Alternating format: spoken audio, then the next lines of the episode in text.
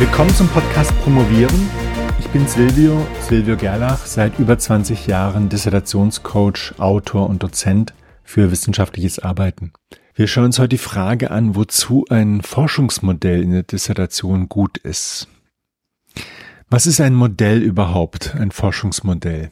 Das ist praktisch die Abbildung des Untersuchungsobjektes. Meistens visuell, man kann es aber auch textlich machen. Es sind die Begriffe und die Beziehungen zwischen den Begriffen. Ein Beispiel ist ein Kommunikationsmodell, Sender und Empfänger, links der Sender, rechts der Empfänger. Die beiden haben jeweils bestimmte Interessen, Kompetenzen, Sprachbeherrschung, Absichten, Ziele. Und es lassen sich in so einem Kommunikationsmodell viele Aspekte darstellen, Inhalte, die Beziehung, die Macht zwischen den beiden, Manipulation. Das erinnert an Schulz von Thun, miteinander reden. Der nutzt Kommunikationsmodelle. Wobei helfen Modelle?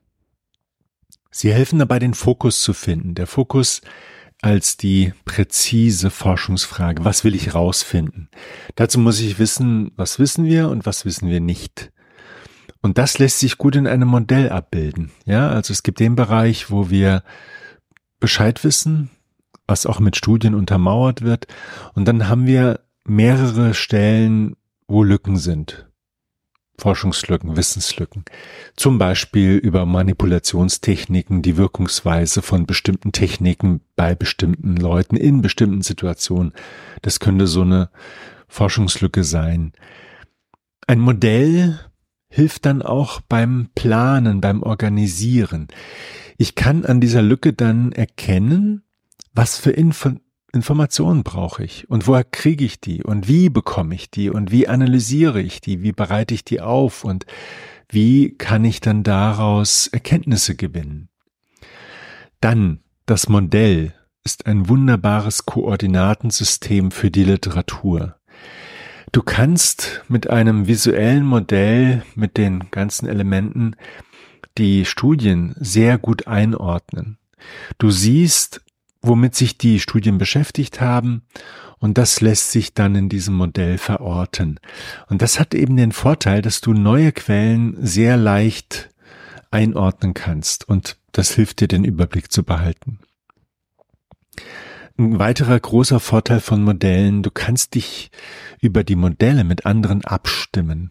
Also mit den Betreuenden, mit Kollegen, mit Organisationen. Du kannst zum Beispiel in Organisationen mit Hilfe von Modellen deine Vorgehensweise viel leichter und schneller rüberbringen, ja, erklären. Du kannst zeigen, was du genau untersuchst. Du kannst dann auch so reinzoomen, also noch tiefer gehen. Was sind jetzt die Einzelteile? Immer tiefer, immer tiefer.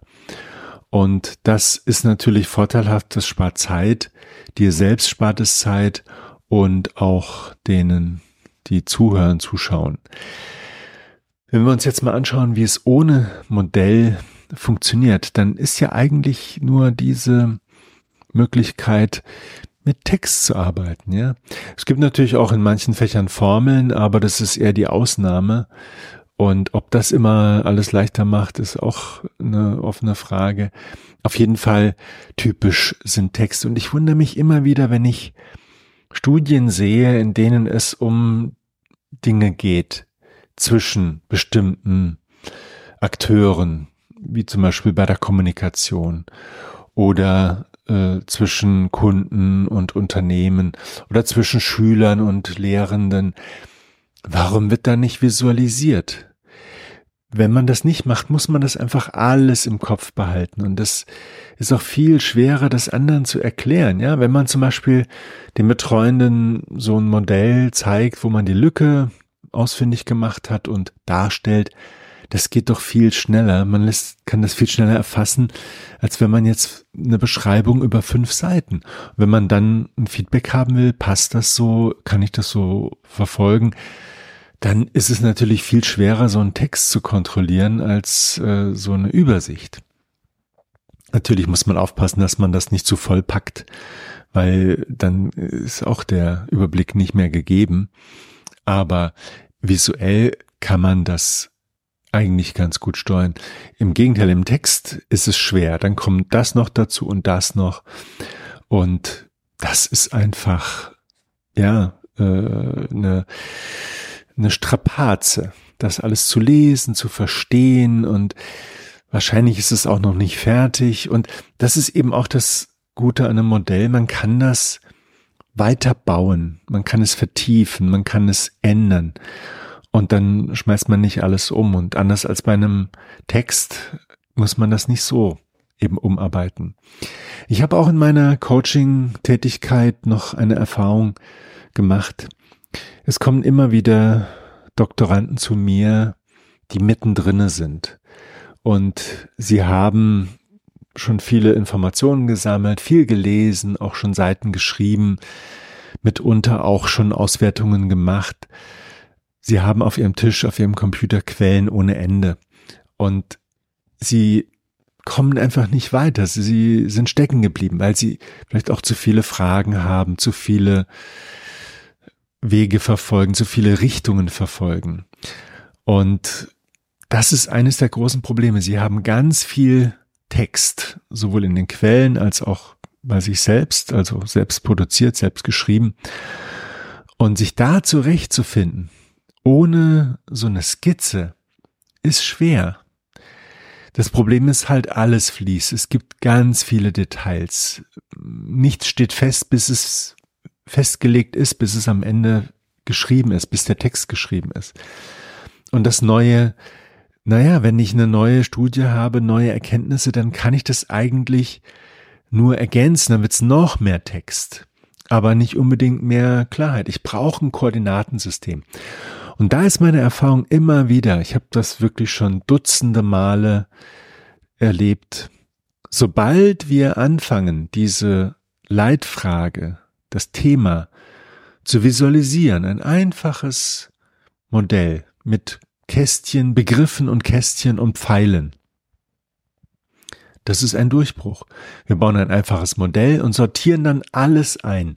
Und letzten Endes lässt sich dann auch eben alles, was da irgendwo an Daten rumliegt oder an fertigen Texten, lässt sich dort einordnen. Das gehört hierhin, das gehört dorthin, wie in einem richtigen Koordinatensystem. Und dann lässt sich das einfach weiter ausbauen, die Lücke lässt sich zeigen und dann eben am Ende schließen.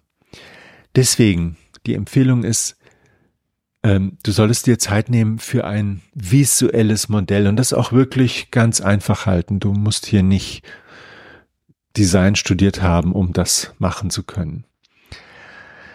Wie mache ich ein Modell? Liste die Begriffe auf, dann nimm ein leeres weißes Blatt und skizziere die Beziehungen zwischen den Begriffen. Also du hast dann drei oder vier, hoffentlich nicht fünf Begriffe, im Thema, die kommen als Boxen in ein, auf ein Blatt Papier und dann mit Pfeilen, welche Beziehungen. Vielleicht sind auch Begriffe zusammen, die sind dann eine Kombination und das lässt sich alles wunderbar darstellen. Ich habe hier mal ein Beispiel. Digitalisierung der Hochschullehre. Ja, es geht um Vorlesungen, Übungen, alles, was dazu gehört dann gibt es praktisch zwei Prozesse. Für jeden Prozess gibt es ein Modell. Einmal für die Lehre, das sind diese Schritte, die während des Unterrichts im Semester gegangen werden. Da werden Aufgaben gestellt, es werden Tutorien gemacht, Seminare gemacht, Vertiefungen gemacht. Und dann gibt es diesen Digitalisierungsprozess, also welche Abschnitte können digitalisiert werden. Das sind zwei Prozesse, die sich überlagern.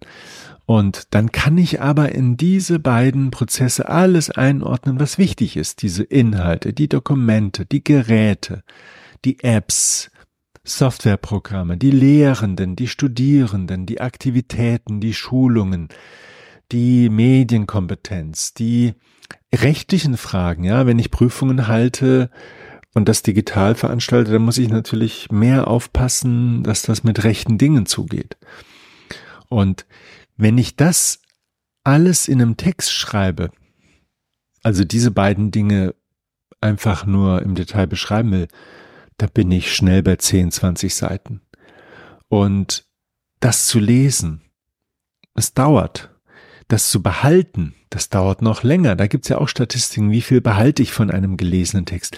Wenn ich das als Bild sehe, ist das ganz was anderes.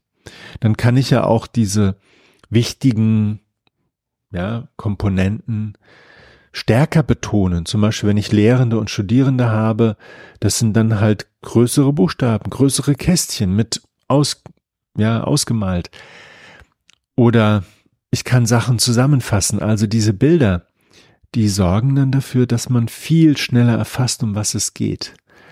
Und das ist also definitiv ein großer Vorteil. Aus meiner Erfahrung kann ich behaupten, dass das Modell Monate sparen kann und vielleicht sogar mehr als ein Jahr, weil diese Forschungslücke ist klar, sie lässt sich leicht operationalisieren, also genau präzise formulieren. Diese ganzen Studien lassen sich viel besser einordnen. Vorhandene Modelle lassen sich einordnen, um Teile des Modells zu erklären. Das ist ja auch so ein Prinzip bei Modellen. Man kann da immer tiefer gehen, immer kleiner gehen. Also auf das niedrigere Niveau. Man kann zum Beispiel die Lehrenden äh, unterteilen in die einzelnen, ähm, ja, praktisch Professoren, Professorinnen, Professoren, dann Doktorandinnen, Doktoranden, dann Tutoren. Ich habe selber als Tutor gearbeitet, Uni Marburg. Und dann kann man auf die einzelnen Lehrveranstaltungen eingehen, was die da machen, in welchem Abschnitt, in welchem Bereich, welche Methodik sie anwenden. Also das sind praktisch keine Grenzen gesetzt. Und auch offensichtlich ist es dann möglich, mit anderen Forschenden sich abzustimmen und zu sagen, ah, du machst hier mehr in der Lehre, ich mache mehr in dieser Digitalisierung oder bei mir geht es um dieses Fach, bei dir geht es um jenes Fach oder hier geht es um die Unterrichtsform, da geht es um eine andere, ja, die Vorlesung und die Übung sind zwei verschiedene Formen und da ist natürlich viel Zeit gespart, wenn die zwei miteinander kommunizieren. Man kann dann auch aufeinander aufbauen, man kann das weiterführen. Also Modelle in der Dissertation, in der Forschung überhaupt, sind eine tolle Erfindung. Damit lässt sich Zeit sparen, es lassen sich Fehler vermeiden, der Überblick lässt sich behalten und auch kommunizieren. Das sind alles gute Gründe, ein Modell zu bauen. Und auch wenn wir keine Grafiker sind und vielleicht auch in der Schule so, ja, diesen Zweifel, Selbstzweifel mitgenommen haben, die allermeisten von uns, die dürfte für die dürfte das zutreffen, dass wir keine Maler sind, keine Künstler und deswegen lieber nicht visualisieren, weil das sieht aus so krakelig und ja, so schülermäßig. Ich will nicht sagen Kindergarten, aber schülermäßig. Das ist peinlich. Nein, es ist überhaupt nicht peinlich. Es ist notwendig, weil es den ganzen Prozess erleichtert. Und darum geht es. Es ist schon schwer genug, eine Dissertation. Ein Modell macht es definitiv leichter und dann kann man auch noch mehr Modelle draus machen. Ich hoffe, das waren ein paar Anregungen für dich, für euch. Würde mich freuen über Feedback unter podcast.studio.de oder auf Instagram at Gutes Gelingen und viel Spaß beim Modellbau und bis bald.